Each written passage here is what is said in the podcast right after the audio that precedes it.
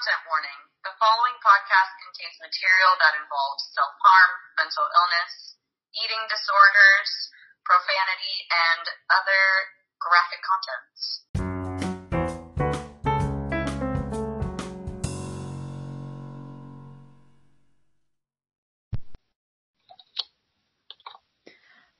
Hey everybody, we're back and for our final episode, that's weird, final episode, um, we're gonna be focusing on intersectionality and diversity in mental health.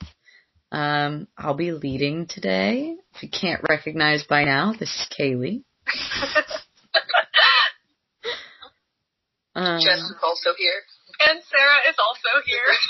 who would have thought, all three of us? Glad to be back. Um, so I did a lot of research for this episode just because I felt like for this it's kind of important to have a lot of, you know, statistics because there can be a lot of people like denying things. There's always deniers of everything. We all know that.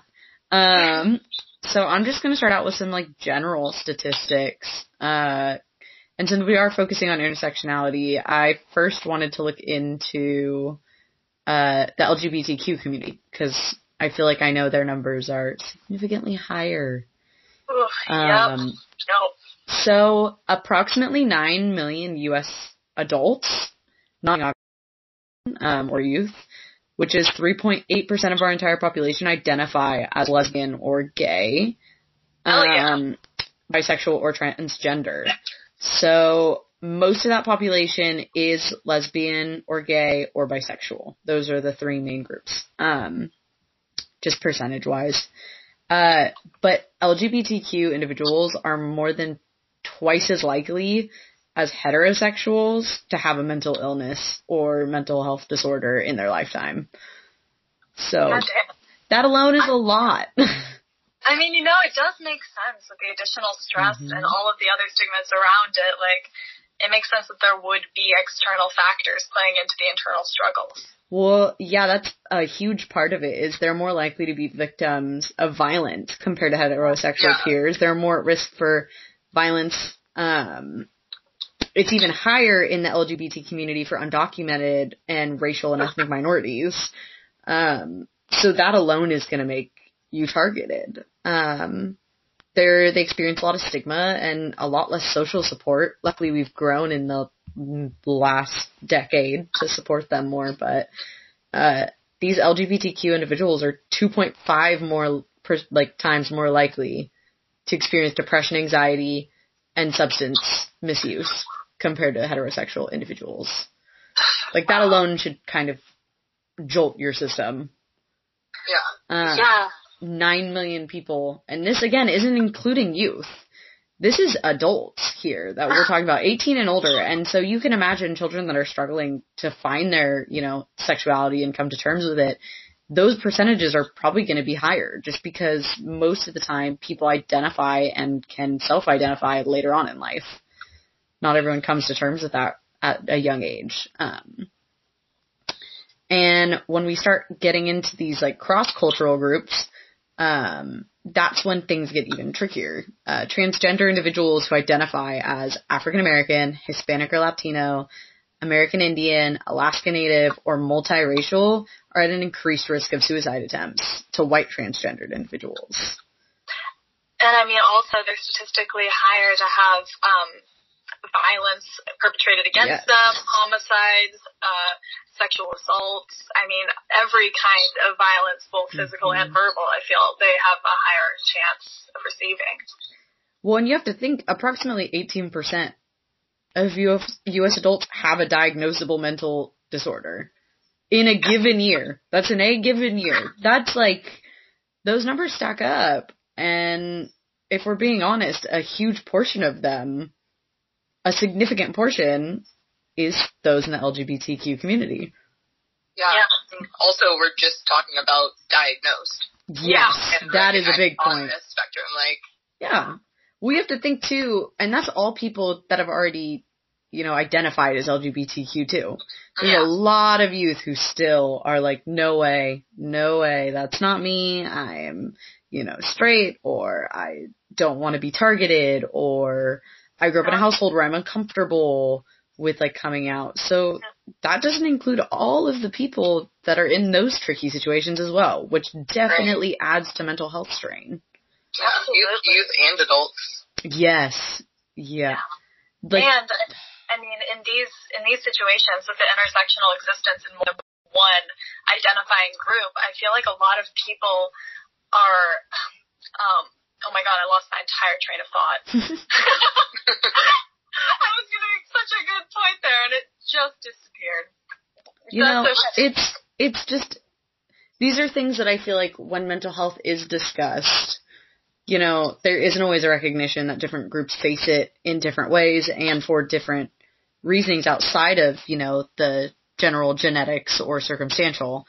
Like, if you're experiencing this lack of social support, if you're experiencing like targeted acts of violence and, you know, things like that for who you are as a human being, things you can't change, of course it's going to come with like more significant detriments. Like you have to think as someone like me who is a white female, the main thing I've ever experienced is just for being a woman.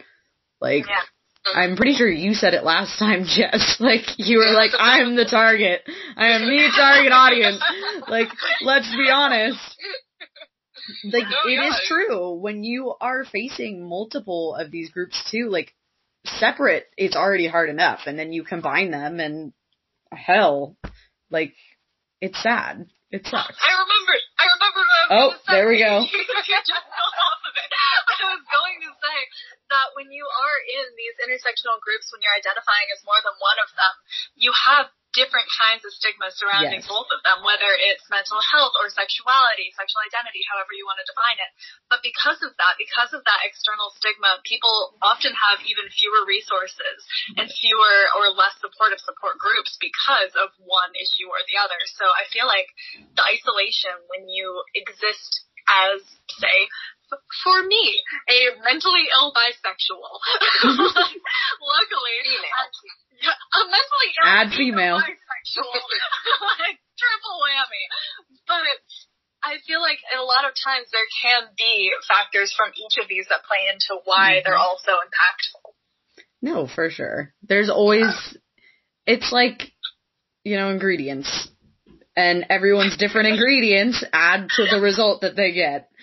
You know, that that's honestly how, oh, I'm more talking like baking. I'm a baker. Oh, like I'm like, you know, some people have a little bit more of this or like that that plays into their situation. Like being low income can affect things like that. Like yeah. struggling when you're young financially plays a role, but you know, or like, oh, you were say uh abused as a child or things like that. Those all play a role, but those are things that when you hear you're like, oh, like, yeah, there's going to be repercussions of that. And those are the main things that are talked about, I think, is like trauma. And it's these generalized traumas rather than talking about like, okay, let's also break down just inherent shit that you can't control yeah. that kind of already when you're put into this world will therefore affect possibly your mental health or how you are and how you interact with the world. Yeah, I mean, yeah, it's just like stacking minority onto minority, like yes. one person, and it's it's definitely so crazy. I mean, yeah, I think we've all identified a little bit here. So myself, like African American is one thing by itself already, like, and that has so many things that come with it. Mm-hmm. And then being a female is a, a completely separate issue on its own. Yeah. Uh, but like that stacks on top of it. Yeah. Um, you know, I think this kind of ties in in a unrelated but very related way to um, something I was reading this week in my philosophy class, where part of one of the um, philosopher's beliefs was that it's a love and emotion class, so in that way it's not related. But they talk about identifying properties and how the parts of us that are most crucial to our character are the parts of us that we identify with that become our like our properties that build us. And I feel like these kind of properties are the ones that we can't change, like you were saying, with like the sexual identity, gender, um, mental health. These things are things that we identify with, and because of that, they are more impactful to us. And having them stigmatized is more impactful than say like one of those one-off uh, situations that you were talking about. Now, obviously I just threw an aggressive amount of statistics about LGBTQ people at you. Um, but here are some ones that actually kind of, I have a lot now. A lot of the rest of mine either cross between the LGBTQ and then, um, just ethnic backgrounds. Um, but Let's there were some that just really threw me. Uh, you know, there were ones that I was completely, like, it should be obvious, but it's almost sadder when you read it again and you read the numbers. The numbers I feel like to me always catch me. Um, people who identify as being two or more races, which is 24.9% of our population, are most likely to report any mental illness within the last year than any other re- ethnic group. So if multiracial, people that identify as multiracial are the most likely to report having mental illnesses, and this is followed by American Native Americans and Alaska Natives, um, and by uh, and they're followed extremely closely by 22.7%. So Wow. those are reading up. It's a lot of, and it makes sense. We learn a lot about it in Hutchins, but like the turmoil that comes with colonization and that comes with being stripped of like you know your culture and who you are and being you your know, identity. tossed away. Like And our the generational trauma Yes. aspect too. our American Indians and Alaska Natives report the highest rates of PTSD and alcohol dependency than any other racial or ethnic group. And it's horrible to think. And it makes sense because of all of the things that they go through and that get passed down that, like you said, intergenerational trauma. Like, we read a lot about it in Hutchins. And it makes sense, actually, those reports in a horrific way and in a really saddening and disheartening way, they make sense Yeah. because Yeah. of the things that we've learned. Um, and then of course, like you get your, your basic, it's again kind of another common sense thing, but it's just horrible is that mental health problems are, you know, obviously common in people in the criminal justice system. Um, which is, Justice not the yep. which is, but you have to, which literally that actually perfectly states and sums up my next, the end of that, literally the end of that, which is our criminal justice system, which has a disproportionate representation of re- racial and ethnic minor- minorities. Let's be real about that. And approximately 50 to 75% of youth in, ju- in juvenile hall meet the criteria for a mental health disorder. We have kids that are being put in there, again, disproportionate representation of these groups being put in there as a youth. And over a major 50 to 75%. That is more than a majority. Like That's that is an atrocious. unbelievable amount meet the criteria for a mental health disorder. And you know, I wonder why. Maybe because we lock them in a little cell and don't try to rehabilitate them and help them. Who would uh, think that? It's almost like our entire system is fucking broken. It's Almost almost like- like Almost. I mean, how how can people like this is we are a group of college kids and these statistics are just there to see how can people see these statistics and actually argue for or just stand by the fact that in their minds this system is not corrupt. I mean, holy I mean, shit. if you're not being affected by it, then Yes, it must be a that problem is the key. it, though. That is Or the key. if you're not interested in actually educating yourself, that's a huge Yeah. part. Like I remember one of my classes last semester, we had to pick a book to like really in-depth analyze, and it was a me- there were memoirs. And I remember the first book that caught my eye was about a guy who went to juvenile hall and taught kids and did a writing class in juvie. And he like was very blatant about the fact that before he did that class, he was like, hell no, I don't want to frickin' go to juvie and do a writing class. Fuck this. Fuck these kids. Like, you're in there for a reason. Let's be honest, this is not the route I wanted to take with my life. And this guy convinced him and he ended up going and he still does it and he still runs a writing class and he's like, these kids are being so just like left in the dust. He's like, if you give them the opportunity to actually show themselves and like who they are, like it, it really does say something because he went in and he had them do these, he went in with the kids that were like under the most violent offenses too. Like for like killing for gang violence and stuff. And he went in and he was like, right, I don't care about grammar. I don't care about what the topic is. Just write. Write whatever you want. And about whatever you want, and we're gonna share. And he was like, some of the most beautiful pieces and ideas came out of these writings. And Wow. he would take them home, type them up for them nice, and put them in a folder so that they had like almost a portfolio. And he was like, I'm sorry, but these kids are underappreciated. You want to talk about their grammar and focus on that. Well, if you taught them the skills that they needed, if you know, you kept some form of education or rehabilitation in our system, then, you know, their writing would be more of your version of clean. And he was Yeah. like, he's like, it's hard because a lot of people go in and don't want to learn about these things. Like you don't want to hear about it. You don't want to think about it either because it's too hard for you or because you just don't care because like you said, it doesn't affect you. But they're important. Like these are important things that we need to learn about and like important things that we need to, you know, discuss and talk about as a society as people who are free in the world right now. Who aren't Yeah. locked up in a cell and struggling.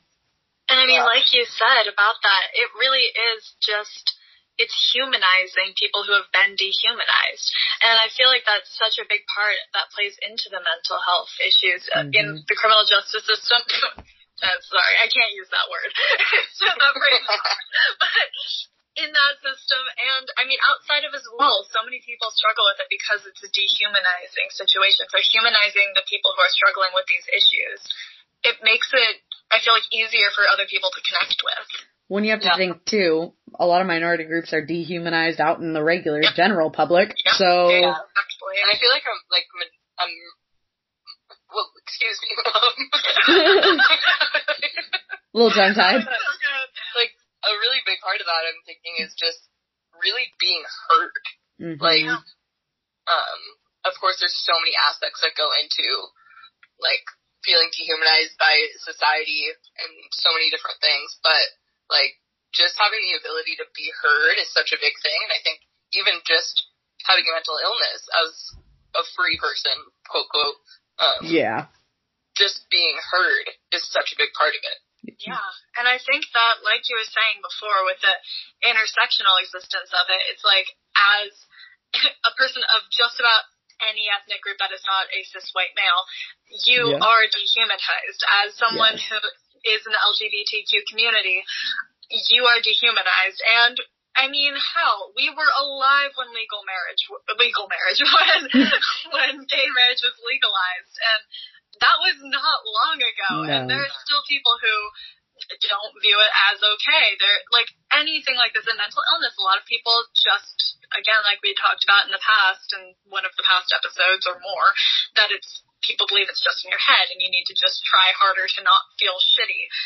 All of these like they're just invalidating and dehumanizing. And when you exist in more than one of those groups, I mean, of course you're gonna struggle. Yeah. Well, and like when talking about the dehumanization, there are so many things that are set in our system that obviously have been a huge talk of the last year and for many years, but really blown up. It's just like the flaws within the system, the inequalities within the system that don't allow for, you know, groups to move up, for groups to have an opportunity to even have a voice um, or even be heard or seen or anything other than just stereotyped and marginalized. And going with that, like, literally one of the things that I looked up because I'm wanting, I was wanting to look up very specific groups as well. I wanted to look up like the different things with specific groups. Black and African American people are living, or that are living below the poverty line, which is more than white like American people, obviously, as we all know very well, are twice as likely to report serious psychological distress than those living over the poverty line. Like, let's be honest, we have set up a lot of systems that keep people oppressed. We are a country that that is what we were founded on and that is what we were built upon is, was oppressing others. And we're still doing that. And of course that's going to take a toll. And it's going to take a toll in things like, you know, finances, but also very obviously mental health.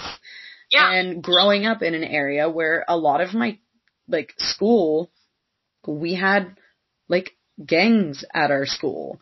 We had, like, colors you weren't allowed to wear a lot of because, well, affiliation, you don't want that. Like, a lot of people didn't think that because half of my school lived in like the middle class area of the suburbs. And then the other half of my school lived in like low income areas, like low income housing. And let's be honest, as someone who went to that school, I can tell you uh, just by looking at my school population alone and all the people that I knew, where a majority of the white people lived versus a majority of every other group.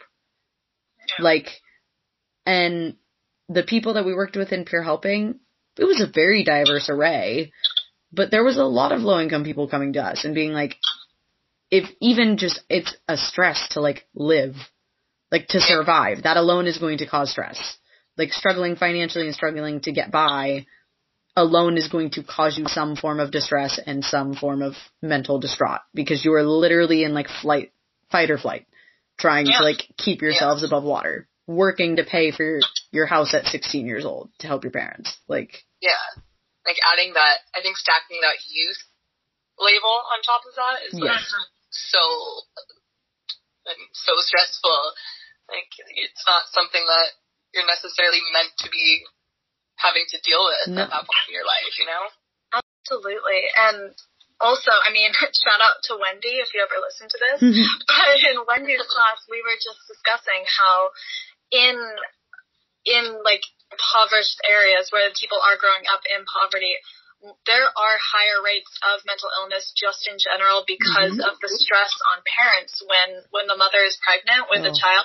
The external stresses that she faces, whether it's emotional, physical, however it manifests, those those stressors directly impact the development of the child. There are higher rates of diseases such as like schizophrenia, depression, bipolar, all of that are they increase in those kind of environments because it's unstable from childhood on, so the development process doesn't happen the way that it's that it can in areas where there's more stability. And like you said, with the system just being what it is, it's kind of a self-fulfilling prophecy in continuing that cycle because kids who are raised in that may at- stay in that environment who will raise more kids who are in that environment. And it's just, it's just so hard when you know these facts and you don't know how to help.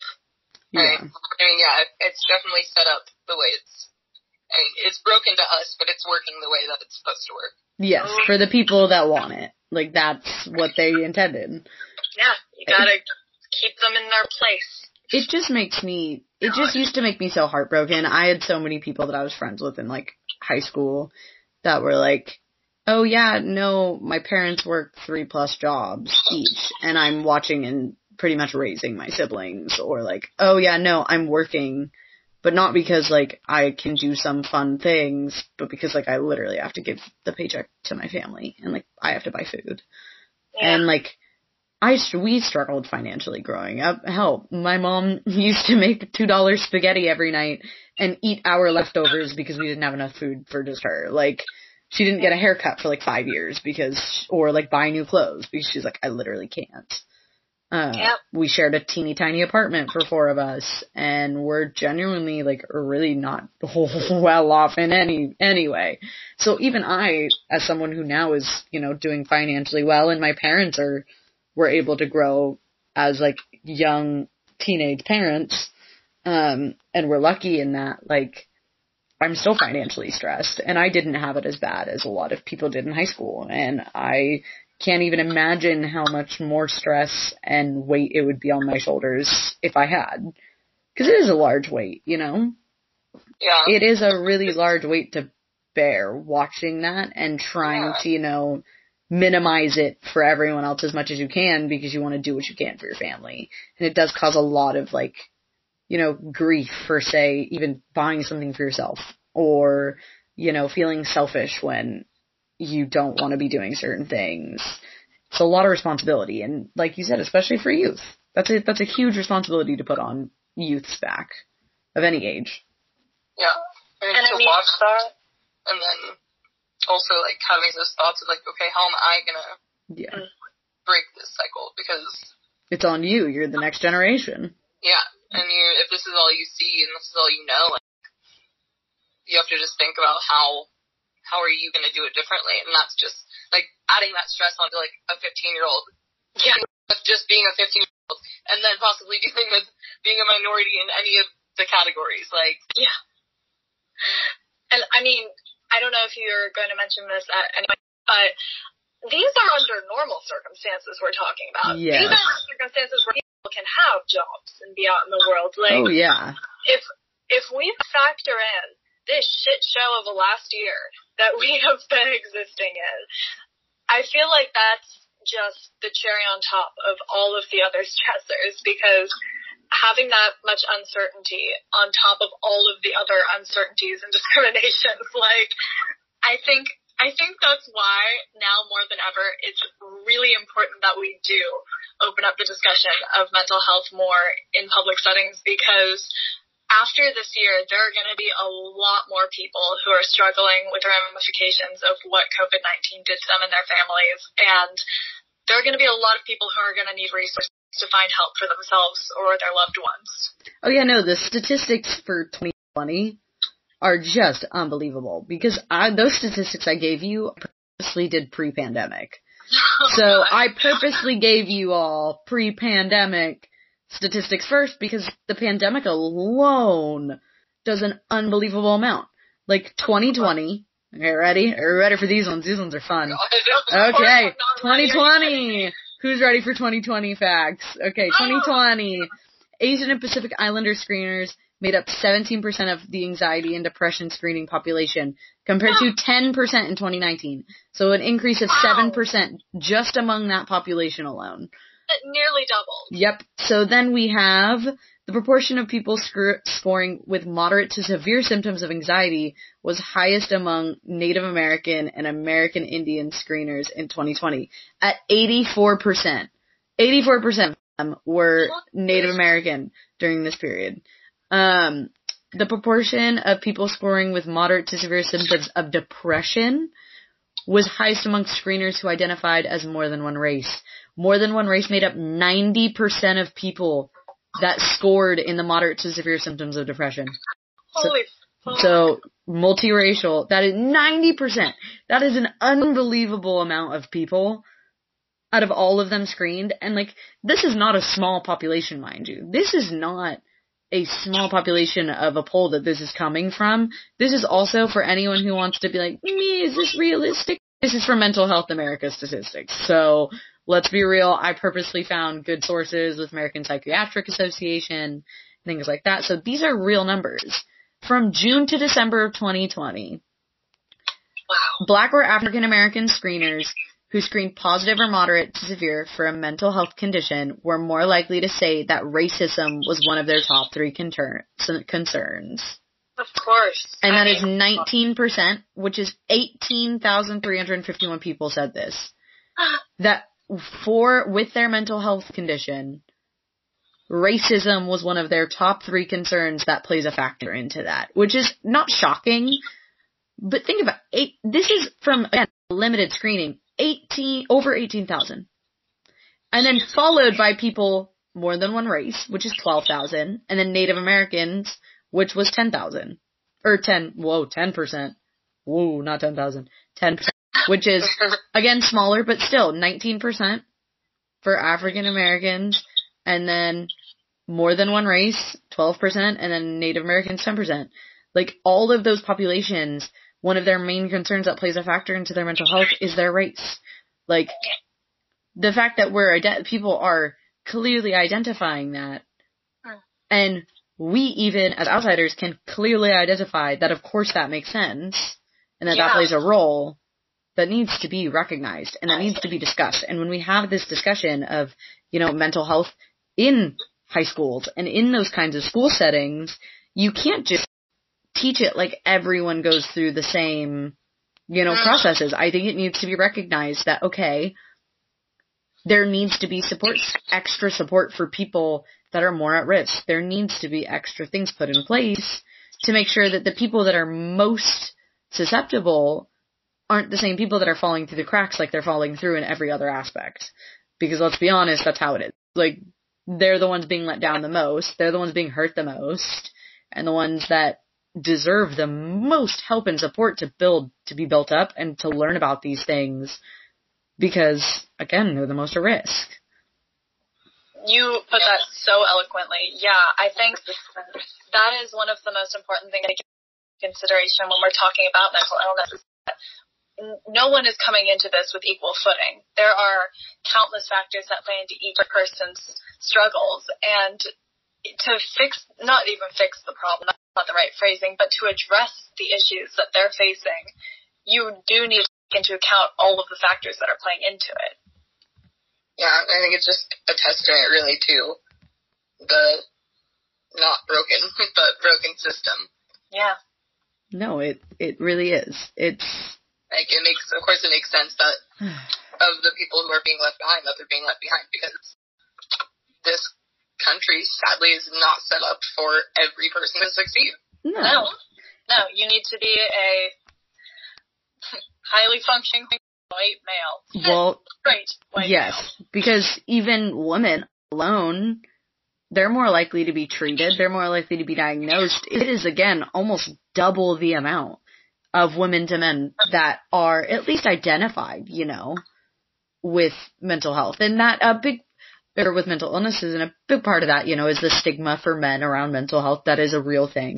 There's a Yeah. large stigma grown when boys are young about what you, you cannot cry, emotions being suppressed, you know, even when soldiers come back from horrific things, PTSD is still pushed under the rug because it's seen as something you don't want.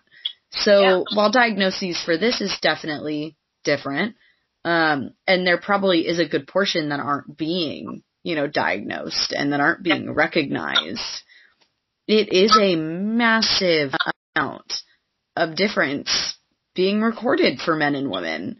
Like, one in four women will require treatment for depression at some point in their life compared to one in ten men. Yeah. That is 25% compared to 10%. Like, that is a massive difference.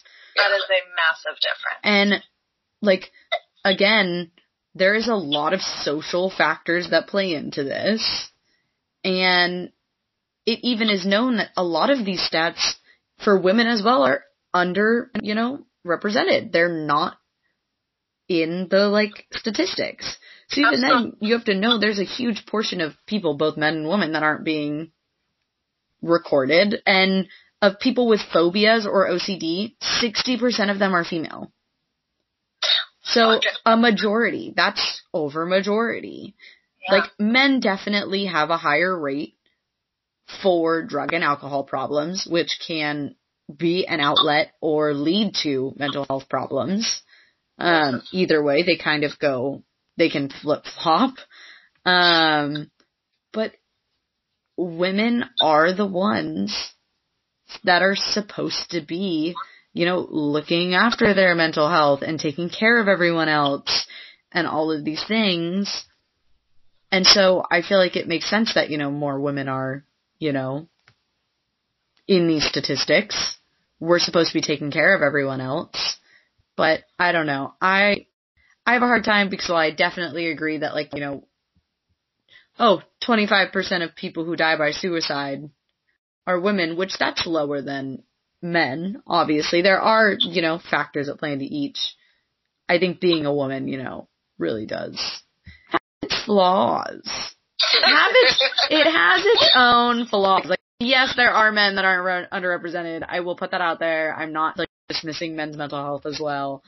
But women, we don't have it easy. no, I think absolutely. Of course, yes, men do face many, many mental health struggles, particularly surrounding the stigma of kind of just like being seen as weak for expressing their emotions. That is one of the biggest things I've heard from my male friends that they struggled with. And of course, yes, that is totally valid. That is absolutely, I mean, the kind of, the kind of treatment that we doing for, the kind of open Mhm. discussion is for everyone. yes. There is absolutely no discrimination when it comes to that.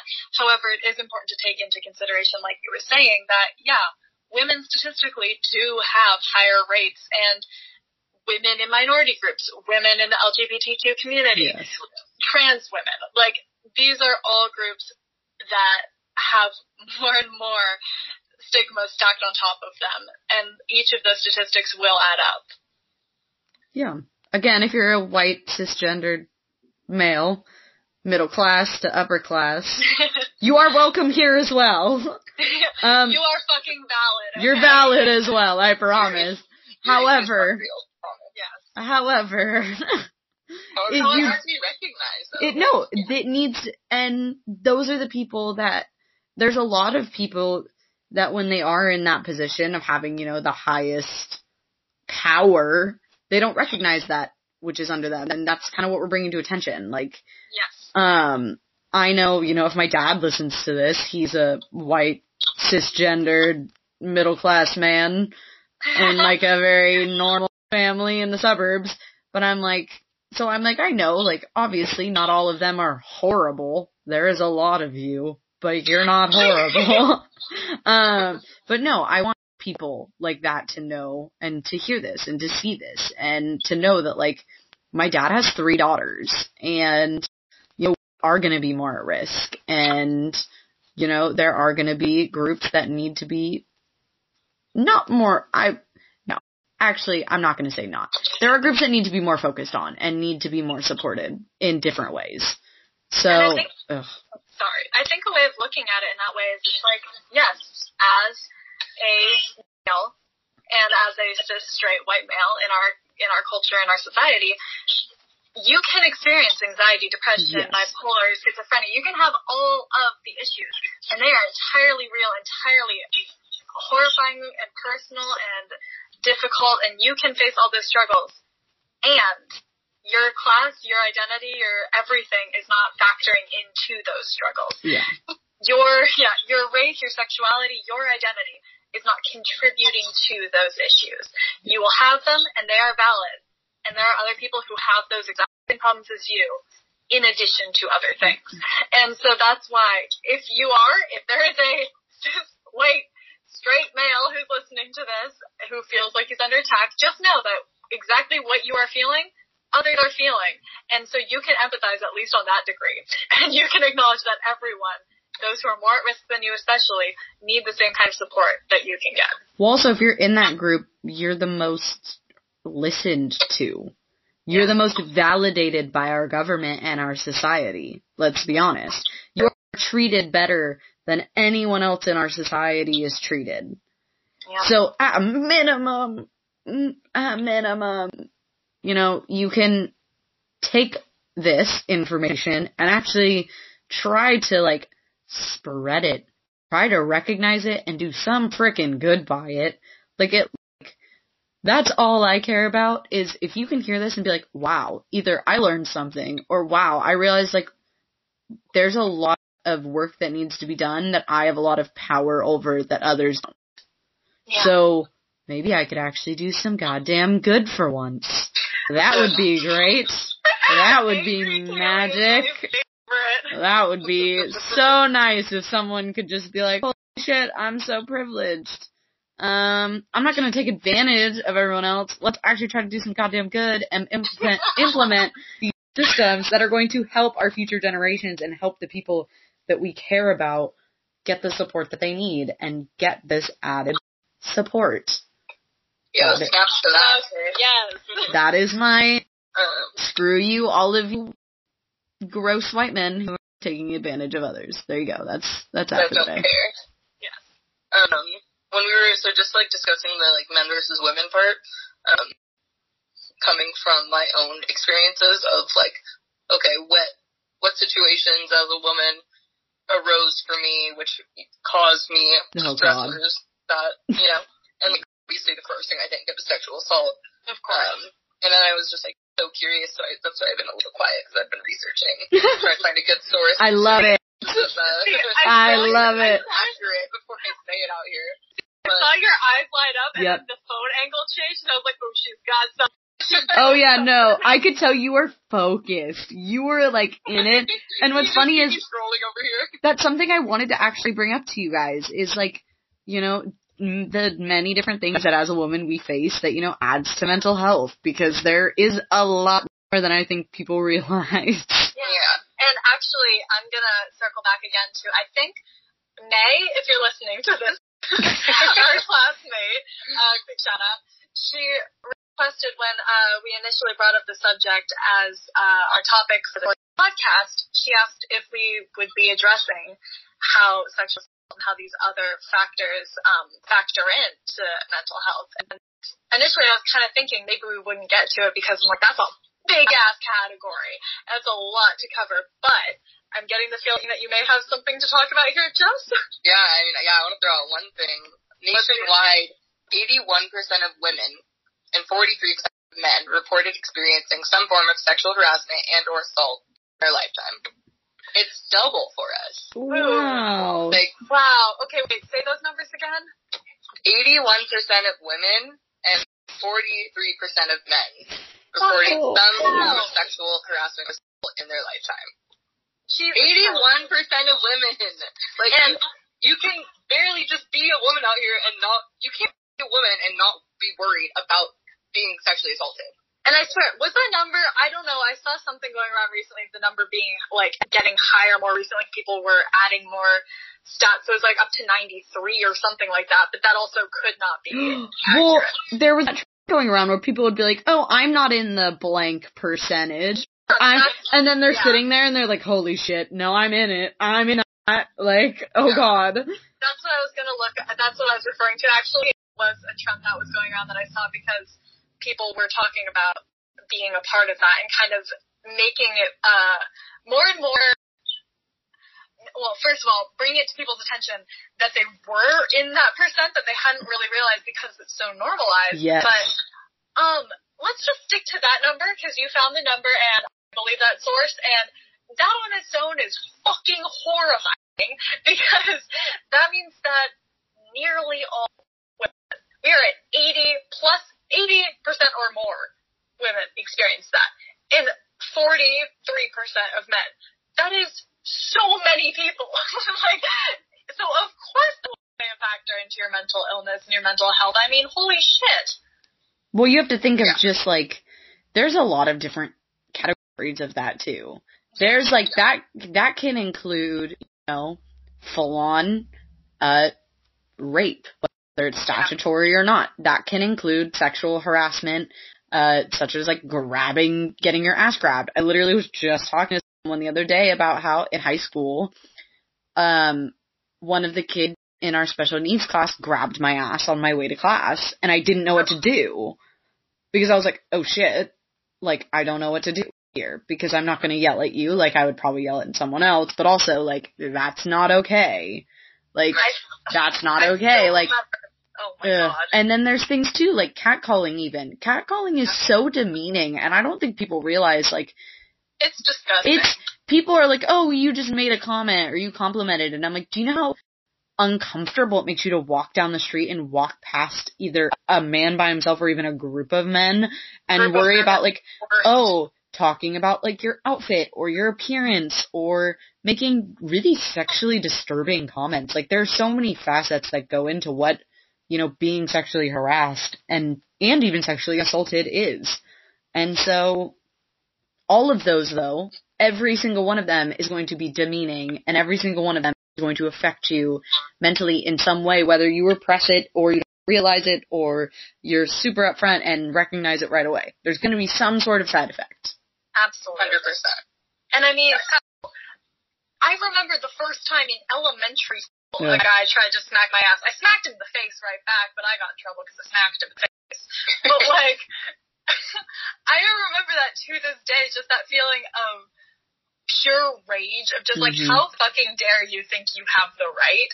And I was five. Like, I was elementary school, and it doesn't stop. That's the thing. It doesn't stop.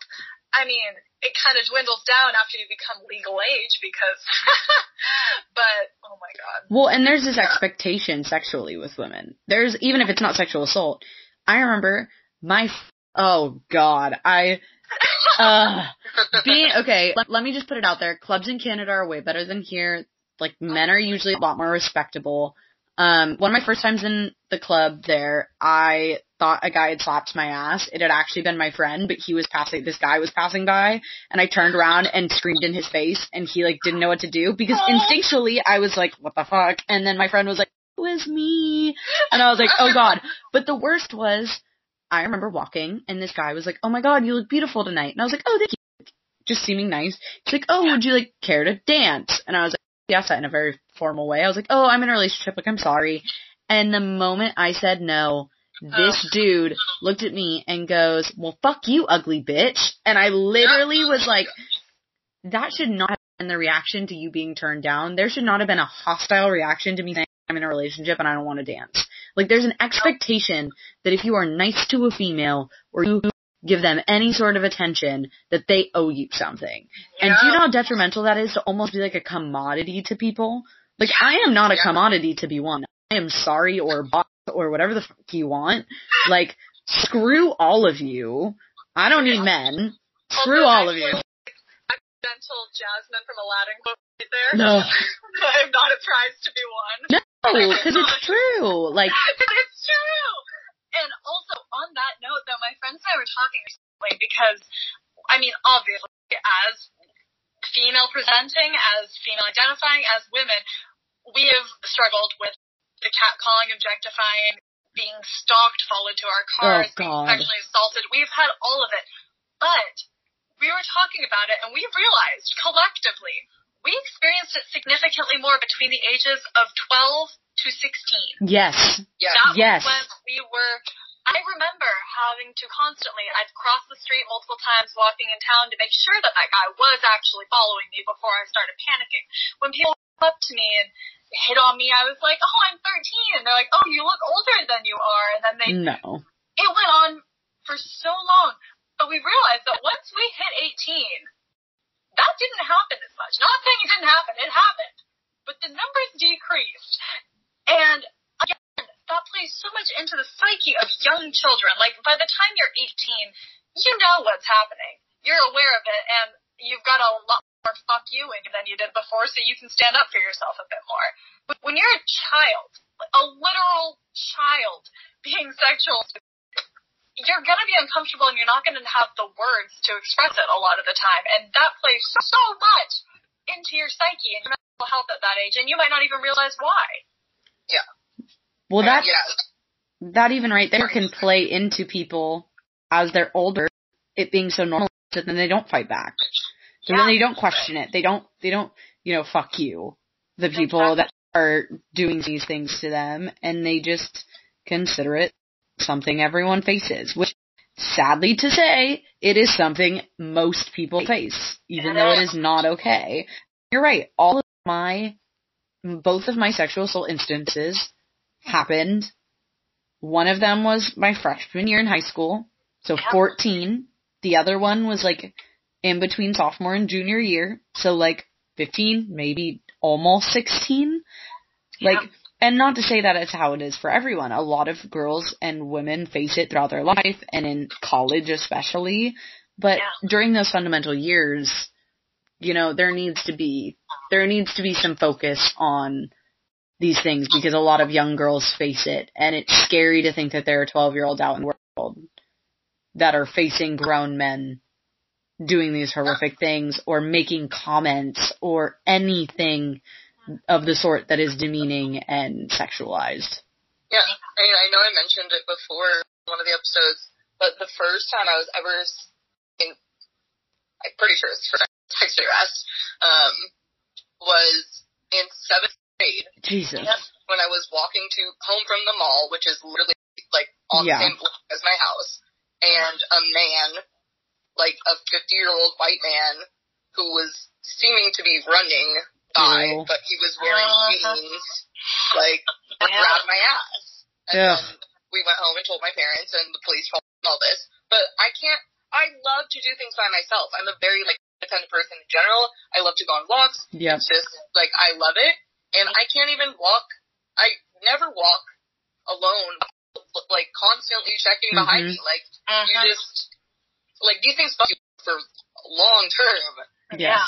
Well, I would go on trips, like day trips by myself to places, and my dad is always so worried because he's like, I, "You are a woman," and he's like, uh, you have a taser, but that's not always going to do enough, and you have to be close quarters. And going to Canada, tasers and like pepper spray and all of that is illegal.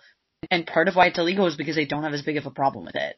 And literally, when I came to Canada and I had my taser, my friends were like, one, how did you get that across the border?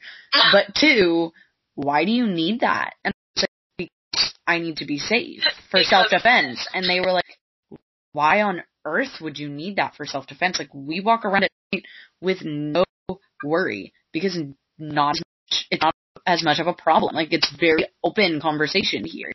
And I remember thinking that was wild. And I'm like, well, I come from a country where it's like a massive problem, like Yeah. an obscenely large problem, and I don't feel safe by myself commonly. Like, and you have to also think though, outside of the sexual assault and outside of all of the sexualization of children, uh, at least for me, my friends, we a lot of in high school, and even in middle school, and you experience it throughout your whole life as a woman, but I feel like especially when you're young and you're around other young people, huge stigma about being a woman and say having a period. There's a huge thing about others not knowing damn near that you have a period or oh you're upset so you must be on your period. Being a woman in general and having the female reproductive system is so targeted in a negative light of how and as like almost reflecting how people act. And that alone is detrimental. Like a natural body system that I have is something to I be ashamed of. this. Yes. Is something to be ashamed of. And is something that, oh, you're upset, you must be on your period. Yeah, and I think, like you were saying, like that that alone, having that on your mind as something Yes. that you have to like keep private, and then, like you were saying, walking around at night, Jeff, constantly checking Yeah. During the day. During the yeah, Mm-hmm. during the day, and it's like like, these things are constantly on your mind, and so it's like, of course, you are functioning daily with all these extra things you have to be aware of. And it's like, no fucking wonder we have anxiety and depression when you're factoring in all these other things that you're constantly thinking about, constantly worrying about. I mean, of course they would be factors. yeah. And I think that's just throw on top of it, like not being white. I mean, yeah, sprinkle on top some, sprinkle on top any other freaking, you know, anything. sprinkle of racism and a sprinkle of sexism. Little dash. A little dash of homophobia. Literally. That's, it's just a scary mixture. And it's sad that that mixture is scary. Like it shouldn't be. You shouldn't be dealing, like it shouldn't be a problem. Yeah, of course it is. To live your life in on a daily basis. Yes. It like, it makes sense why these groups, you know, have the rates that they do. And that's what I really wanted to get across was not only do we have these percentages and should we notice them, but we need to notice one, obviously behind them, and two, the fact that they be recognized in topics like the ones that we've been doing. Like Yeah. that in these places and in these formats where we're, you know, exposing kids and giving them a sense of belonging, that there's this other sense of belonging of like, you're not alone in all of these daily struggles that you face and all of these, you know, things that are going on that are adding to your already struggling mental health. Like this is something that we recognize and that we want to support or, you know, be able to discuss so that people can recognize that, oh, you know, I don't want to have this person fall through the cracks or I myself don't want to fall through the cracks. Like I have these added things so I may need added help or I may need added support because not everyone's going to understand. Like not everyone is going to be willing to even understand or try to. So that was my big thing. You know, it's, it's a huge part of the topic health and mental illness and a huge thing be implemented in schools because we like to, you know, hide all of the stigmatized topics such as, you know, racism and homophobia and all of those beautiful things. So they need to be included. I think that was a beautiful synopsis. Yeah, couldn't have said it better. A beautiful rambling to to end our final episode, guys. Holy shit. I feel like we're just going forever, but we probably won't have anyone listening by that point. I, you know, if someone made it, if someone made it this point, I would be impressed. you know what? If you made it this far, thank you. Snaps. Thank you for doing your part, at least in educating yourself, listening to us, and hopefully from here on out you can take the next steps to spread either awareness or just just in your sphere of influence with your direct friends. Just open a dialogue. Yeah. Open open yeah, start a conversation with them and let them know that it's okay to talk. Even if you're, that's not something you normally do, just normalize that between you and your loved ones. And normalize it for yourself. You're not alone. Like Yeah. everyone has got their things and everyone is trying to navigate this crazy world and mental health and all the different ways that it affects us and those around us and, you know, don't just normalize it for others, normalize it. Be willing to recognize that things like mental illness aren't who you are. They're a part of you, but they don't make up who you are. So, So thank you for coming and listening to us. oh, guys, not sad. I know. Oh, this is the end of a of an era. This is this is it. You know, we could always just record our random, super long times. They would just end up as other episodes. you know what? Yeah, I'm gonna leave it open and say thank you all for listening. Until next time. yes. Thank you guys. Bye for now. Goodbye. Goodbye.